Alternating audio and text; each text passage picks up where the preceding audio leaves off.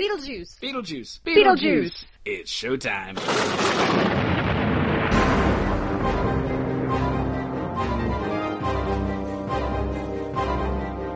Welcome to the Beetlejuice Minute, where we discuss Tim Burton's Beetlejuice minute by minute. I'm your host, Julianne Fay, actress and owner of CinemaBliss.com, and my co-host today is Barry Rathman.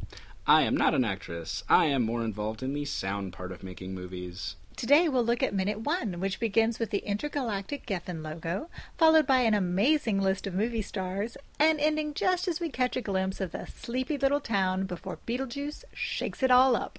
Before we get started, I want to give a shout out to uh, Pete the Retailer and Alex uh, Robinson from the Star Wars Minute. Not only are they the inspiration behind this podcast, but also for their encouragement to have other podcasters create their own show. So thank you, Pete and Alex. Yes, indeed. I pretty much listen to them, well, every day that they're on as well. I Yeah, I you've heard a blame. Barry because that's how I, we, you know, Beetlejuice Minute was born. so thank you, Barry. Uh, we also have a special guest. Uh, we will have several special guests join us throughout the madness, but this week we have resident movie geek from Southwest Louisiana. Which, by the way, this is where we are shoot, shooting. See, I'm so used to filmmaking that I say shooting instead of recording It works. this podcast. So yes, we're all from the South. Chris Taylor. Hi, Chris. Hi. Well, let's see. Shall we get started? Minute Uh, number yeah. one. Minute It number one. begins with the Geffen Well, actually, logo. actually, I, want to want to pause for a second. How did you first see this? Because I actually did not see the movie first. I saw the TV show first. Oh, I was watching the TV show, which the best way to describe it, picture Aladdin, like if the genie was more slightly perverted, combined with Animaniacs. That's Oh. about where the show was, and I actually saw that before I saw the movie because Wow. I'm not I'm not sheltered per se, but my parents were a little bit more restrictive on the stuff that I was watching. Well, I Unless to I snuck out and watched like it. I was I was too young to be alive during this time, but I do believe I saw this in the movie theater. Well, I'm, I'm, I would have been able to see it, you know, I mean, not that. But uh, yeah, so the uh, the cartoon was actually my first Beetlejuice experience before I went back I think, a couple years later to actually watch the movie. I think I had seen a couple more Tim Burton movies before this one. A couple more. There's no way. Mm-hmm. Oh I yes, didn't, I, I guess didn't come to this this way. one late. Well, Okay. I, I came to this one late. I'm not even sure why I was so excited to see it. It had to have been the magic of the trailer, which if I look at the trailer now, I'm like, why was I so excited to see this? But um, he'd only made one other feature film Yeah. before this. Pee Wee Herman's uh, Big Adventure. I know, right? Which I did not see in the movie theater. I didn't. I, I saw that one on, on the videos. So Maybe beta. I'm not sure. Good marketing. Marketing got yeah. me. He did 12 shorts beforehand. I wanted to throw that out there. Well, he was a Disney animator. Yes. Um, he worked on like Fox and the Hound, Black Cauldron. I mean, he was like in there for a while. and Disney didn't know what to fed do with him. Would you? I know, right? so, um, okay. So I was going to say it begins with the Geffen Company logo and ends with the start of the city. That is the minute we're covering today. well, I don't really know if you could call it a city, but yeah. Don't give anything away. Well, it doesn't look like a city even from that shot. no, no. Well, I mean, almost- it looks like a uh, you know a, a very rural town. It doesn't look like a city. Town, yes. It's a town. A rural, rural. Rural. Remember the rural juror Rural in juror. Uh, 30 Rock? Um, anyway, I just want to throw out that I kind of like the Geffen logo. It kind of looks like a space orb.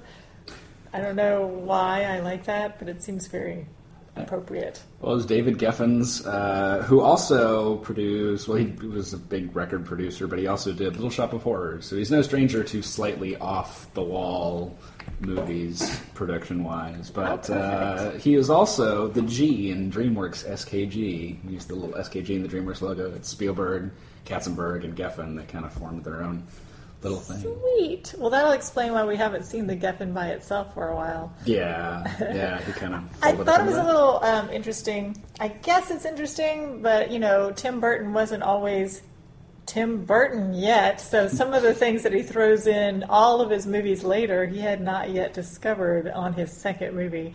One of which is personalizing the logo. Because like Mars Attacks, you see like the Warner Brothers logo, and you see little flying saucers. He's done so many different Warner Brothers logos, but this time around, Warner Brothers and Geffen um, remain unscathed at this point, Uh, yeah. unburtonized. Unburtonized, yeah. Well, the other um, Burton thing that comes up in pretty much all of Burton's movies is the music. Of course, Danny Elfman, uh, who started out as under the Mystic Knights of Oingo Boingo, um, and I think their first movie was Back to School. Rodney Dangerfield. oh wow! Yeah, they have a bit part as the band. Um, but he's actually the first thing you hear in the movie. Uh, in Beetlejuice, you hear the Deo is actually Danny Elfman singing it before it starts. You know, it starts all normal and then it kind of goes a little more off kilter with the. with echoes The, yeah, well, not it echoes, but it kind of does a little minor key thing. So already you're set up for like this. What is this thing going to be? Because imagine coming to this. Obviously, Burton isn't isn't well known, so you don't know what you're going to get with this thing. I know, right? I um well, a hint though. That beautiful Edward Gorey looking Beetlejuice title card. Love. I don't know um, if you saw this maybe on reruns, but Masterpiece Theater used to have a show called Mystery where they would do all these murder mysteries and the whole opening credits was nothing but Edward Gorey animation of people like at a Mhm. fancy little party and they had um, tombstones and it was just delightfully gothic and when i saw the beetlejuice title card this time around i was like oh yes childhood memories coming back because i would like run into the living room watch the opening credits and then my parents would shuffle me off to bed because it was too scary for me to watch. But it has another uh, place, probably in Tim Burton's heart, because Vincent Price used to be the guy that would start off a lot of the master, uh, Masterpiece Theater mystery shows. And um, Tim Burton and Vincent Price had a very interesting relationship. Oh yeah, Fans know that Vincent Price was in uh, Edward Scissorhands. And um, if you loved Nightmare Before Christmas, there's a little tiny short called Vincent, um, which again was inspired by Vincent Price. And something that maybe some people don't know is that Tim Burton was working on a documentary about Vincent Price, but shelved it after uh, Mr. Price passed away. I don't think they've the ever released. Did they release it? I don't think so. Ah, yeah. That would be great to see. I would love them to, even if it wasn't finished, just have some sort of, you know, makeshift ending. People would understand why it wasn't finished. I'd love to see that. Well, Vincent was actually the reason Burton got uh, Pee Wee. Paul Reubens saw it and said, "Yes, this is the guy I want to direct my big movie." I did not realize that. Oh, fantastic. Mm-hmm. So thanks to Vincent, we got Big Adventure, and then um, uh, he didn't do anything for years. He he claimed all the scripts he got were just kind of Pee Wee redux, Yeah. or uh, or just something he didn't want to do. And then the Beetlejuice script came in, and uh, he decided to go with that. And they took a chance on him. Um, he was actually slated to direct Batman before Beetlejuice came out. But they hadn't greenlit it yet because they weren't sure who this new guy was, so they wanted to wait and see. So uh, yeah, that. Yes. then it all, of course, went from there. I remember um, Burton saying that uh, Michelle Pfeiffer's Catwoman was one of his favorite performances ever That is a in some of his movie. films. so, speaking of people, though, uh, and great people, we're talking about people. Well, the Um, first, the first uh, Females, I was going to say Geena Davis, right? Well, yeah, but the first person we get on the credits is actually Alec Baldwin, Oh, Alec, go ahead. who really wasn't. Let's see, he had done Knots Landing and a bunch of TV movies. Um, and he also did a John Hughes movie called She's Having a Baby, which I saw the trailer for and immediately added to Netflix. It's like Kevin, Kevin Bacon's a newlywed, and yeah. But um, Alec Baldwin's kind of the, the the guy who had a crush on the wife, and he tries to come back all sleazeballish, and uh, and um, yeah. So he hadn't really done. This was like his first really big movie. It was definitely his first headlining movie. So now that we're nine minutes in, um, maybe we should bring our guest uh, speaker. in with us. Who's been sitting? I would like that because I don't know if y'all can tell, but it's very hard for me to stay quiet.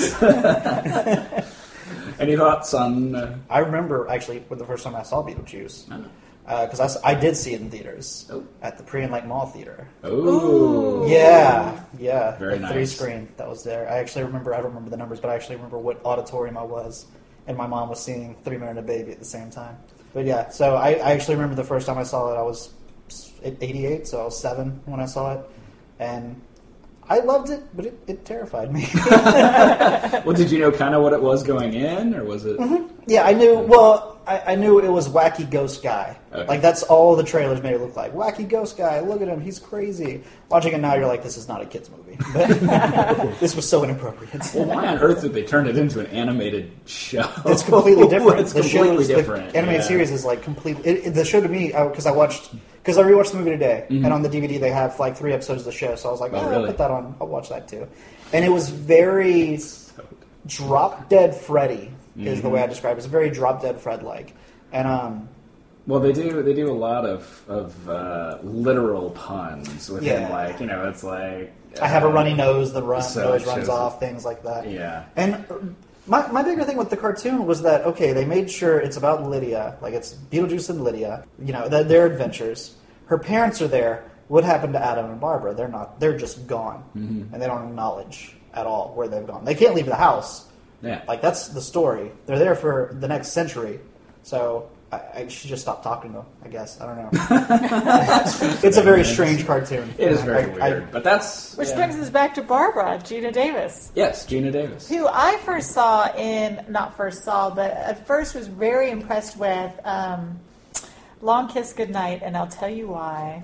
Um, we have so many superhero females now, which we did not have back in Beetlejuice's day, or when Long Kiss Goodnight came out, was 90s, I starring think, Gina yeah. Davis. Yep.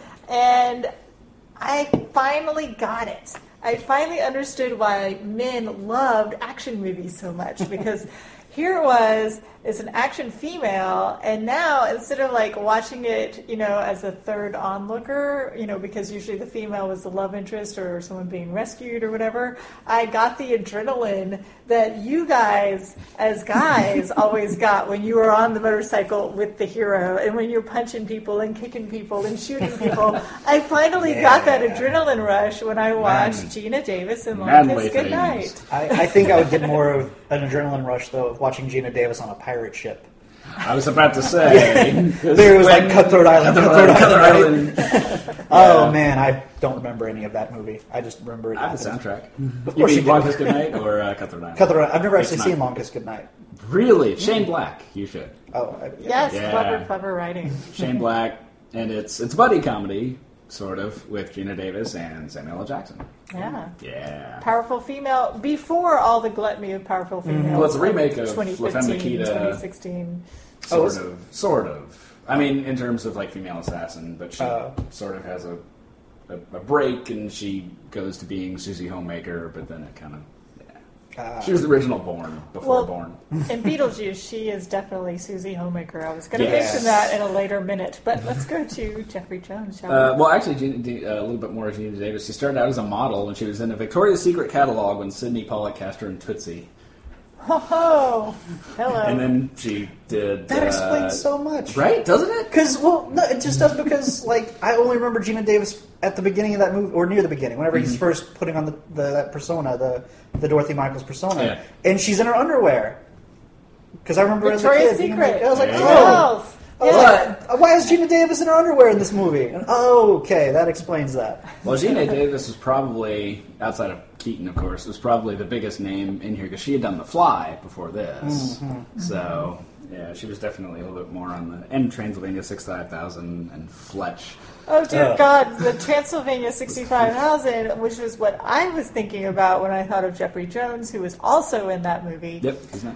A movie that I, to this day, cannot get those two hours back. oh my God. It was so slapstick, and I guess I, not my humor. Yeah. I'm not a fall, on, I'm not the slip on the banana peel kind of humor. Get your leg caught in the door, and then your leg comes off like a prosthetic for no good reason. That is what I'm- I've Transylvania never seen this. 65,000 is. But I'm surprised that's the Jeffrey Jones movie that you want the memory, like the time back from, and not Howard the Duck. Yeah, Howard the Duck was before uh, Beetlejuice. So, well, of course, everyone remembers Principal Rooney. Yes, I was going to say he redeemed himself with uh, Ferris Bueller, obviously. Well, Amadeus was the first, I think, big thing he was in. Oh, I was trying to remember. I was like, what? Uh, and of course, Tim Burton would go on to use him again in Ed Wood and Sleepy Hollow. Yes. So he is one of the Burton Knights, uh, cast-wise. Indy. Yes. Um, yeah, but that's uh, Catherine O'Hara is the next, but she really just shows up in the next minute. So if you want to uh, Well, table her for the next one, or Yes, table her for minute two, but I did want to make a comment about the houses because we're, we're, we're coming over the trees. oh yeah, we're haven't even talked about what is actually shot, have we? And I wanted to say, I noticed how white all the houses are when you're looking at it from a distance. Mm.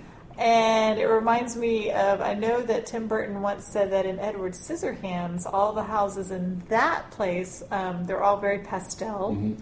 And it was because it was kind of like growing up in Burbank where he grew up and everything was very conformist. So I was kind of thinking, look how conformist and genteel all these little white houses are as you come over the little green, um, what would you call that, the mountaintop. The mountain, yeah. Yeah. So, Well, I mean, it, it's if you if you take that same shot of the nice little pastoral, you know, and swap different music for it, it's a completely different movie because it's just a nice little, you know, nice little hamlet uh, town. You see a little church steeple and everything's, you know, Put in old like the fashioned. Forrest Gump theme or something like that. Yeah, exactly. So it becomes this very like, oh, this is going to be a sappy movie about a guy who gets a dog, you know, or something like that. Exactly. Instead, we get Danny Elfman, Crazy Circus music. Sinister music. And incidentally, uh, with well, actually, when his name comes up, I've got a little bit of trivia about the music and score for this. So we'll save excellent. that for later. Something to look forward to. Did you notice one of the houses in. Oh yeah, you were saying, Oh no, yeah, I, I just didn't notice it until today, but I thought is it this minute?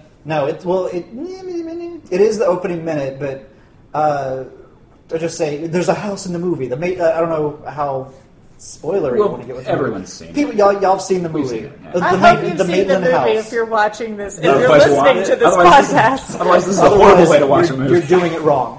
Um, but the Maitland house, like Adam and Barbara's house, you actually see it from the get go when they first show the village. I always thought they waited until the end of the credits to show it. Yeah. But yeah, you actually see it as soon as they pass over the hills. It's up in the top corner, and I was I didn't notice that until today. And I've like I've watched this movie for 28 years, 29, 28 years. Forgot how to do math, but. Don't worry, I don't and do math. Yeah, and I I never noticed it until today. So I'm gonna start staring at everything like a lot harder. Well, that uh, that incidentally just brings back to um, yeah, because the Star Wars Minute guys started this, and of course, Star Wars has you know crazy amounts of of expanded universe, um, and so I mean you can talk endlessly about one little shot about you know the the Jawa off over you know Jawa number two actually has like a whole you know Jawa the retailer and everything going. Um, but that's the cool thing about watching a movie a minute at a time is because you're forced to actually concentrate on all these tiny little things that you just otherwise miss. So Precisely. hopefully we'll we'll get a lot more of that. Hey, I didn't see that. Yes, so um, until tomorrow, hopefully come back tomorrow and find out what else you missed uh, the Yes. last time you watched Beetlejuice. Because the movie hasn't even started yet. Really. Thank you, everybody. Until next time, save us some popcorn and we'll see you soon at the Beetlejuice Minute.